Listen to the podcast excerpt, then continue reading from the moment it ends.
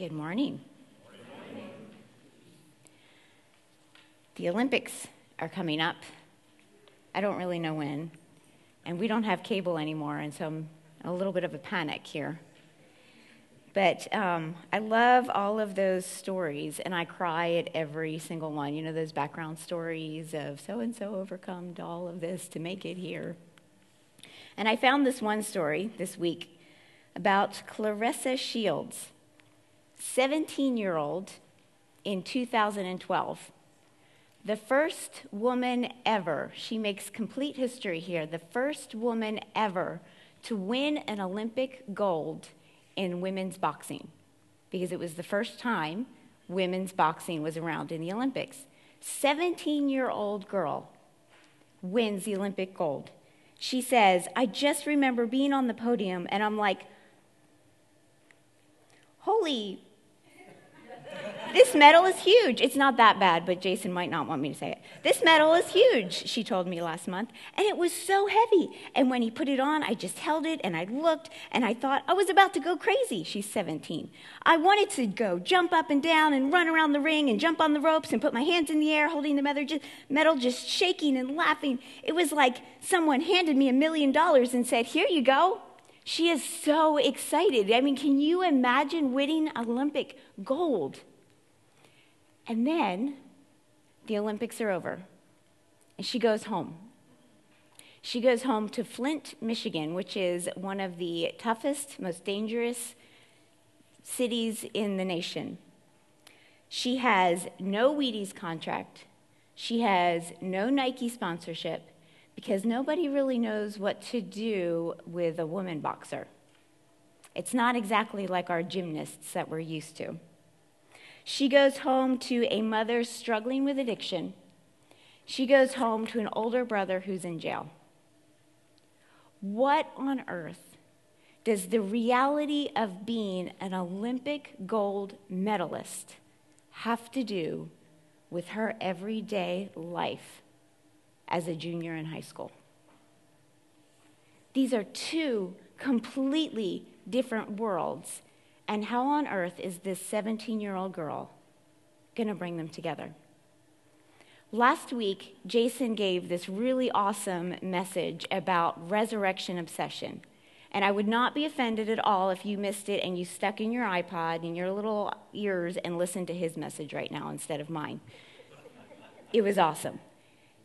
He talked about resurrection obsession. This is what we are about the kingdom, the resurrection, what that means. And I came away like all pumped and excited, and then I went home.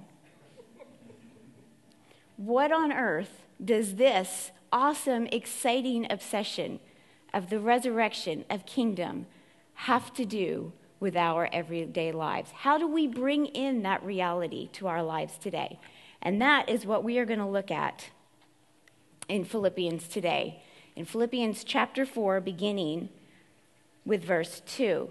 Now, keep in mind that Paul is writing to a small fledgling church in a secular world. Ju- Christianity is a brand new thing. They're figuring out what does it mean to live Christianly? What does it mean to be different from the people around us? And they're getting pushback about this. And they are trying to figure out what does this kingdom reality mean to us now? We get to verse 2. I entreat Euodia and I entreat Syntyche to agree in the world, in the Lord. How do you bring this kingdom reality into our lives? Now, this little church was struggling because they were starting to have these divisions. Euodia and Syntyche were these two leaders, these two women who were leaders in the church. It is very odd for Paul to actually call people out by name. Normally, when he addresses issues in the, pro- in the church, he kind of says, Hey, you guys need to deal with that person over there who's doing this. You guys need to deal with this person over there who's struggling with this. But in this case, he, he goes directly to the leaders and he calls them out by name. This is not because they're especially bad. In fact, it's the opposite. It's kind of a marker of how much he loves this church and how much he loves these leaders and how much he trusts them and his it's a compliment on their maturity that they can handle this, that they can be called out like this. I entreat Euodia and I entreat Syntyche to agree in the Lord. A better word for this is to have the same mind.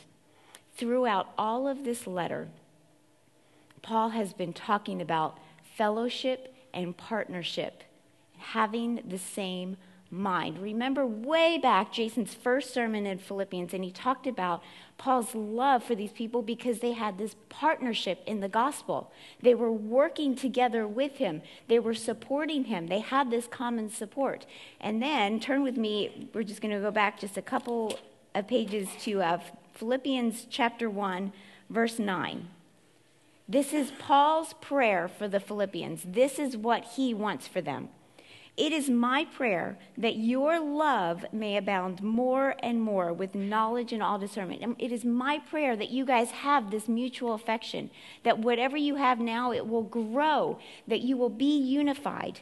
They will have this common love, this common support, this common affection with knowledge and all discernment, so that you may approve what is excellent, and so be pure and blameless for the day of Christ, filled with the fruit of righteousness that comes through Jesus Christ, so that they had this common goal of doing the gospel work, of being one in Christ. And now, as we come to the end of the letter, we start to see some specifics of how this is falling apart for the Philippians. There are two leaders who have a disagreement. Paul doesn't say what the disagreement is. We don't know if it's personal or if it's more like how to do ministry. I mean, for all we know, they were having worship wars over there. Euodia wanted this Jewish music over here, and Syntyche said, no, we need more contemporary Greek music. and it's all out war. We don't really know what it is. We do know that it's not a heretical issue, that it's not something that infringes on the gospel message itself, because Paul, for all of his whatever, he is not afraid to talk about those and to call out issues and to take sides, but he does not take a side here. In fact, he beseeches each of them. You, Euodia, it is really hard to continue saying that name. And you, Syntyche, you guys both are responsible for, for this. You guys both have to pull it together. You guys both have to work for this unity. And how do you do it? by having the same mind in the Lord. He's used this phrase over and over. In fact, usually when these letters would come, they would stand up and read the entire letter, and they would have picked up on these repeating phrases. You and I, we've been studying it over weeks, and so we don't necessarily re- pick up on the repetitions. But they would have gone, same mind. Ah, back in chapter 2 well they wouldn't have said back in chapter 2 because it wasn't marked that way but they would have they would have remembered that it was just said in chapter 2 so if there is any encouragement in christ any comfort from love any participation in the spirit any affection and sympathy all of these things being together being unified complete my joy by being of the same mind having the same love and he talks about do nothing out of rivalry or conceit. Do everything in humility. Don't do anything out of selfish ambition. In fact, verse 5 have this mind among yourselves, which is, in you, which is yours in Christ Jesus. How do we achieve unity when things separate us? The same mind in, in Christ. Having the same mind that Christ had. This is our King. He is the one who did this who led the way. This is not a sameness that comes from one person or a group of people dictating this is how we're all going to look and act, and everybody needs to conform to this. This is not even a democracy where it's like, okay, well, the majority kind of want to do it this way, and all of you other minorities, you need to just, you know, follow along for the good of the people. This is putting aside your own desires, your own agenda, your own ambitions, your own comforts to seek the good of the other person. And he's saying, Euodia and Syntyche, it is time for you guys as leaders to step up and do this. Just as Christ led the way, you guys need to lead the way and do this. you know, one of the things that kind of stinks about preaching is God tends to work on me, whatever I'm, I have to preach. I don't know how Jason preaches that often. He just must be a really holy person. because this is hard stuff. It is much easier to say, yeah, I definitely know how Dave needs to set aside his selfish ambitions and put the needs of others. I can say Dave because that's half of the church, and all of the Daves and all of the Daves in here are the most selfless people I know, so it absolutely doesn't apply. But it is much easier for us to see my spouse definitely needs to start putting me first. Or that person over there needs to start putting me first. My kids, when they fight, you know, it's the typical, he started it, no, she started it, did he hit me first? And here's what I do with them. To make up, they have to lie down. We actually had to do this this morning.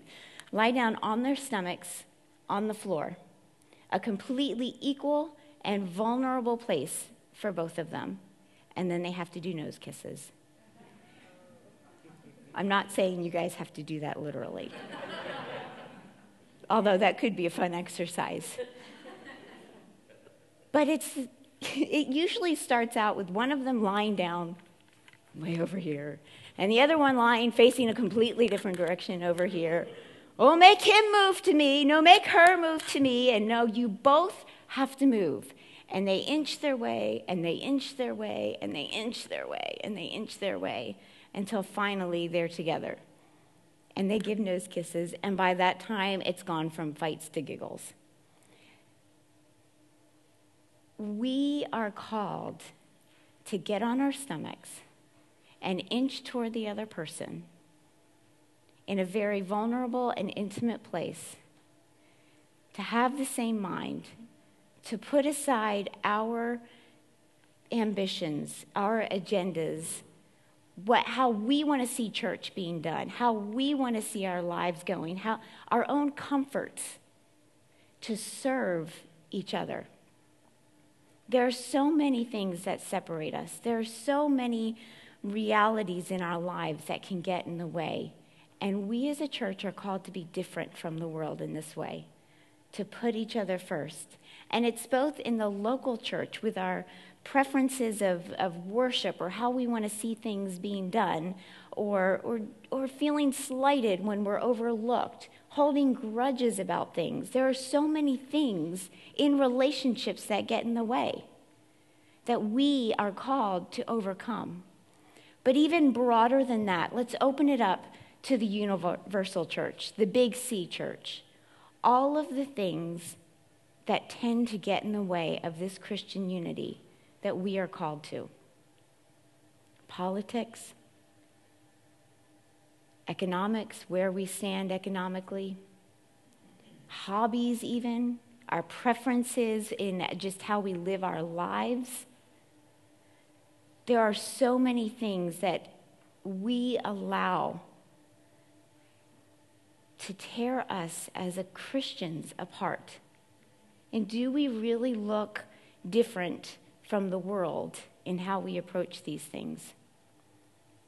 But this is what we are called to. This is how our King led. He led in full submission to God, giving up his rights, giving up everything to be to be crucified, executed killed for us. He gave up everything. This is the king who washed the feet of those who would betray him and deny him and abandon him. And that is the type of lives we are called to in order to have this kind of unity.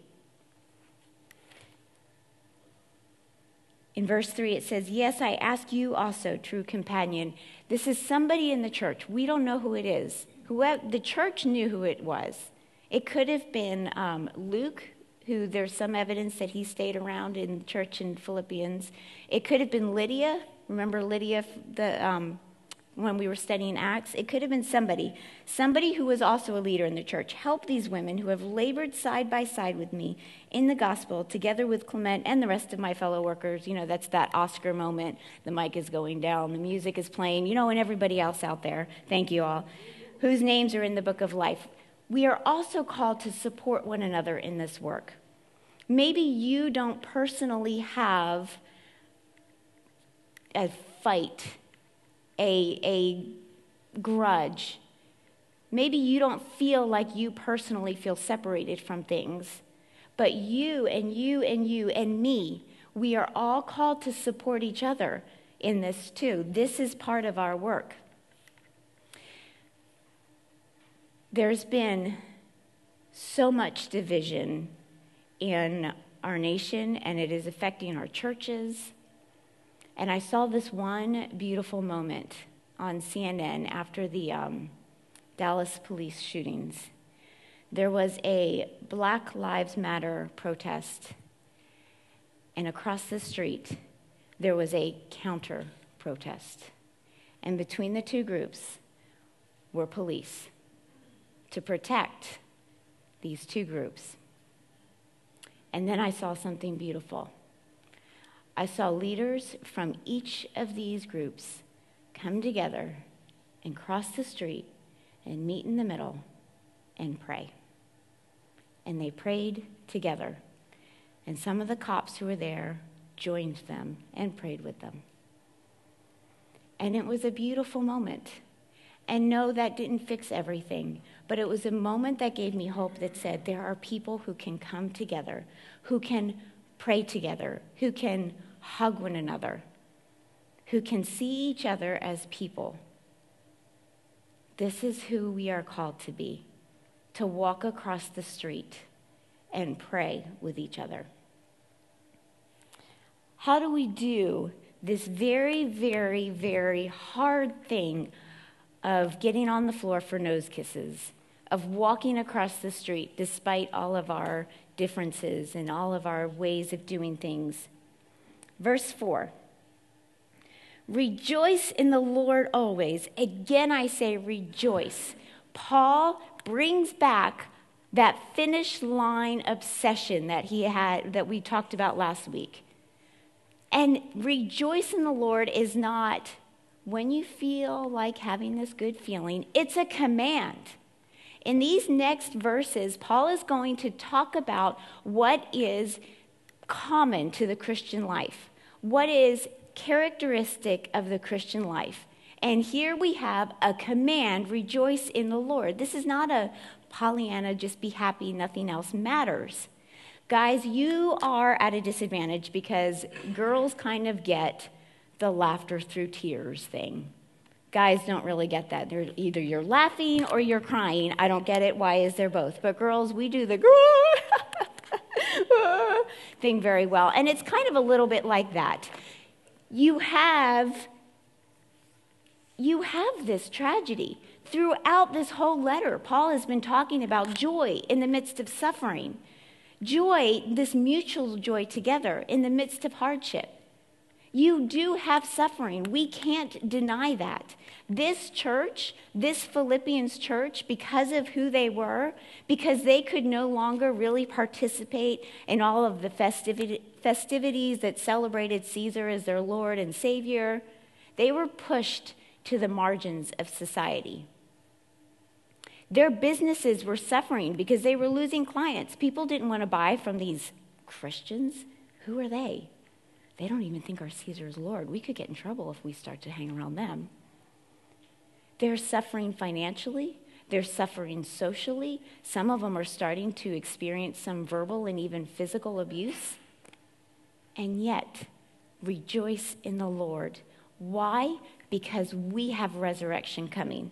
We know what's coming. And this rejoicing is not just, I do this and you do this over there. It's something we have together. This is our commonality. This is where our unity comes from. It's from this thing we have together, this resurrection obsession. I went to a birthday party last weekend and there was dancing. And it reminded me a little bit like weddings dancing because you have, okay, so at weddings, you have the bride and the groom and all of their friends, the young group. And then you have the parents and their friends, the old group. And one of the things, well, this at this birthday party, it was the old group were the old people, the, the birthday people, and then their kids and some of their. I'm going to get in trouble for that. And their kids and cousins and friends and all were the young group. And when I went home that night, I kind of went, when did I cross over from being the young group to the old group? Chris, I think, was smart enough not to really answer that question. And so you would have some songs like The Hustle, is my hair thing, where the old people would come out. And then you would have some songs, Amy, help me out, it's the pistachio one. Yeah, that one, where the young people would come out. But here's what I loved when you would have, there were two songs in particular that just everybody comes out. It didn't matter if you were the old group or the young whippersnappers, you were all out there dancing, and everybody knew the words, and it was awesome. That's kind of what the church is. This rejoicing in the Lord is when everybody just comes together and we all dance because this is what we are. This is who we are. We rejoice in the Lord because we have this same kingdom obsession. And then, standing together or dancing together, this is what we can do as a unified group. Verse 5 Let your reasonableness be known to everyone. That word reasonableness, probably a better word for it is forbearance, because it has the idea of not taking everything to the letter of the law, not forcing the issue, not suing everybody, basically. I deserve this, and I expect this. This is what the law says I should have. This is what my right is, and I demand it. Your forbearance is saying, I don't demand it. I'm letting it go. It's okay. We do that together with each other. We have this forbearance with each other. And then, together as a unit, we can do this to the world. These Philippians had every right to go to their neighbors and be like, Excuse me, are you taking your business elsewhere? Have I done something wrong?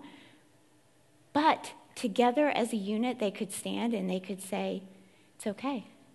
God's got this. We trust Him. Our hope is in this moment, in that dance, when resurrection comes. And that is how the church should be known by everyone of saying, We trust God, He's got this, it's okay. The Lord is at hand, He's coming back, He's returning, and He will set things right. And we can trust that. Verse 6 Do not be anxious about anything, but in everything. Paul is so unequivocal in his language. Let your forbearance be known to all men. Be anxious about nothing. Nothing. You don't have to worry. You don't have to worry about your rights or what's due you. You don't have to worry about, well, I want to make sure everybody knows that my reputation is correct, that I'm right in this matter. You don't even have to worry. I want to make sure that Christ's glory is not infringed upon because, trust me, Christ will take care of his own glory. Every knee will bow and every tongue will confess, and we don't have to worry about it. We don't have to worry about our financial situation. We don't have to worry about what's going to happen to our kids when they grow up. The world is going to Hades in a handbasket. It always has been since the fall. God is in control and he will return and he will set things right and we can stand together we have a common end, a common joy, and we also have a common posture of trust. In everything, by prayer and supplication, this is how we do it through prayer, with thanksgiving, understanding that God is the giver of everything and that we are the created beings. With thanksgiving, let your requests be known to God. Let your forbearance be known to others you don't have to take your demands to them. Let your requests be known to God because you can take everything to God. You don't have to make other people take care of everything because God will. And He does, and He will. And what is the result? When we do this, when we have this posture, this common posture together as a unified body, when we have this trust, this full submission, this kind of submission that marked our King that we now have, what is the result? Chapter, sorry, verse 7. And the peace of God, which surpasses all understanding, will guard your hearts and your minds in Christ Jesus. Now, a lot of times we hear this verse and we think about this feeling of tranquility that I can have in the midst of a storm. And that's certainly true. But I think there's more going on here in the context of the disunity and the division that was threatening this church.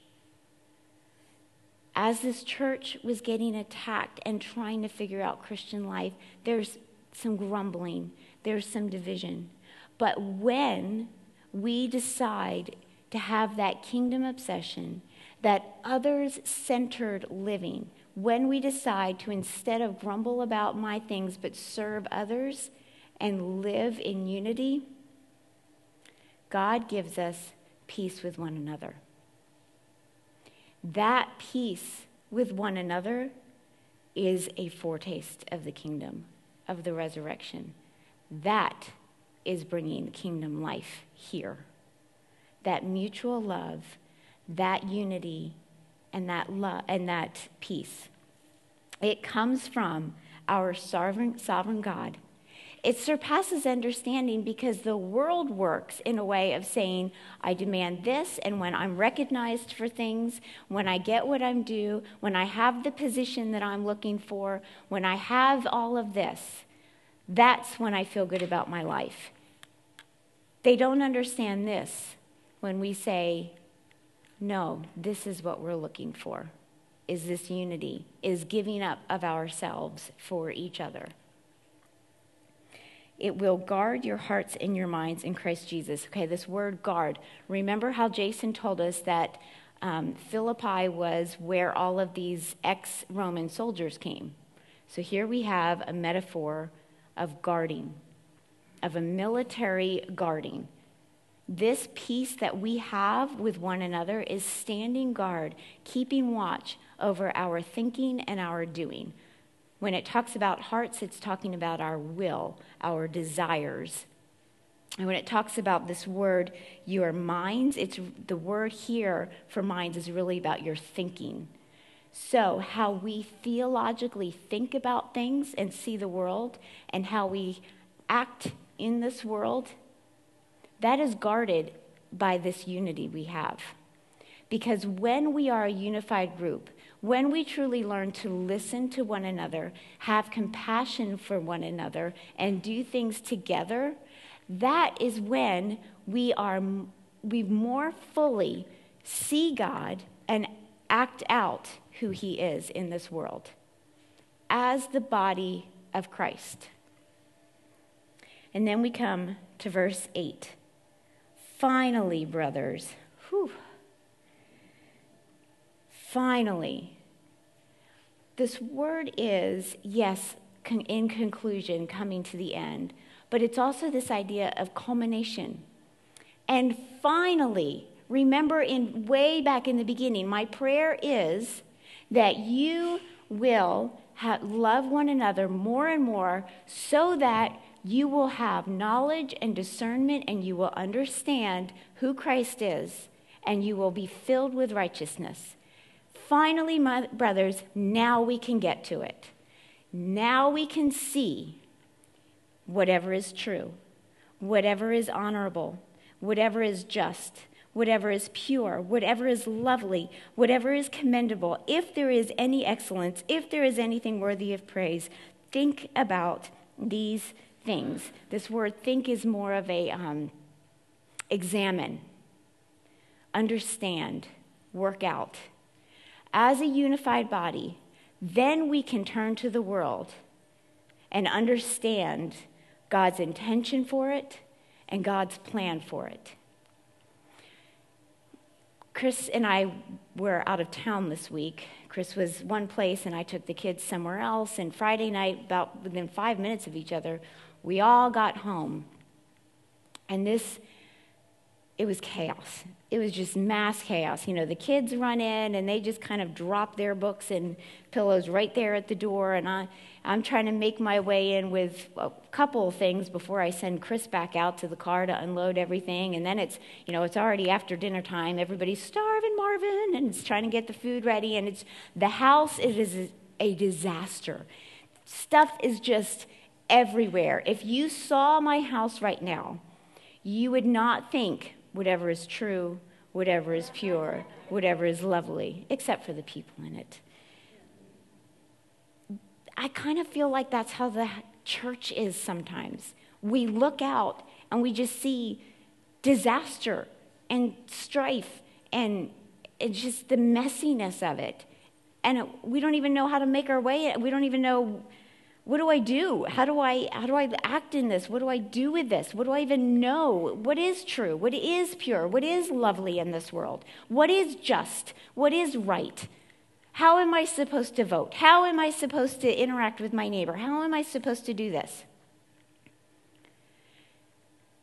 Paul finally gets to do you want to know how to understand and see the loveliness of this world? As a unified group, working together, praying together, serving one another, then you can start to see what is true, what is lovely. Then, as this group together, we can see this is what God intended for the world. This is what God is doing, and this is what God will do. This is how we can participate. I know this by experience. I know this because I go out in the world and I just, I feel so overwhelmed sometimes. I feel so much like I want to fix everything, and I can't. There's so many hurting people. There's so much out there, and I want to do it all, and I get lost in it a little bit. I, I feel stuck sometimes. Like, I, I don't know what to do. I don't know I don't know what side to take in this argument. I don't know where I'm supposed to go. I don't know what I'm supposed to do. But I can tell you this much. When I come together with you guys on Sunday mornings, or when I come together, sometimes with just a few of you over dinner or coffee or something, I see a little bit of it. I see some of that loveliness. I see some of that beauty making. I start to understand here's what I can do, here's how I can participate. And it's just a small thing. It's not necessarily, I'm going to go out and fix the world, because, you know, that's God's job. My job is not to fix the world. My job is to participate in his justice making, beauty creating, redeeming work. And I find little ways that I can do it when I'm with you guys, when I'm praying with you and talking with you. That's how we work out what we can do in this world and how we can participate. And that's why this unity is so important. That's why we have to say, you know, I can cross the street and be friends with somebody that's a different political stance, a different economic place. I can cross I can cross the street and be friends with somebody who is just I don't even know how they think that way. because we have the same mind in Christ. We have the same goal in the resurrection. We have the same hope. When all else fails, oops, wrong thing. When all else fails, verse 9, what you have learned and received and heard and seen in me, practice these things, and the God of peace will be with you. When all else fails, just do what Paul did It's kind of a standard thing. And we can do that because Paul followed Christ. We can, we can mimic and imitate Paul because here is a man who turned his back on everything that defined him before, on all the status, recognition, everything he had gained. He turned his back on it to find his identity in the people of God, in Christians. We can follow him, we can do what he did, because here is a man who, like Christ, pursued gospel work to the end that he was imprisoned and persecuted. When all else fails, we can do what Paul did. Claressa Shields felt a little bit lost when she went back into her world. She felt a little bit like, she felt a little abandoned, I think, because she didn't have any sponsors like everybody else who won gold medals did. She felt alone. She felt a little hopeless. What does this mean for my life? But then she started training for these next Olympics. And she decided this time it's not just about getting a gold medal. This time it's to get my family into a place that's more lovely and just. This time it's to show people who I can be and what this can mean for other women who feel stuck and abandoned and lost. We do this hard work because our King did it and because he is still working in the world today. Will you pray with me?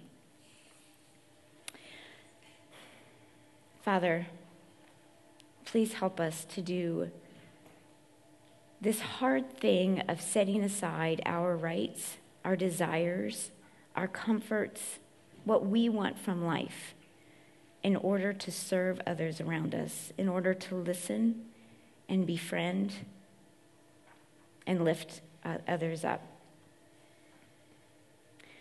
Please help us to focus on the common joy and hope that we have in you, knowing that someday you will return. You will put everything to right. We can stand together now. Help us to stand together now knowing that we will stand together with you for eternity. Amen.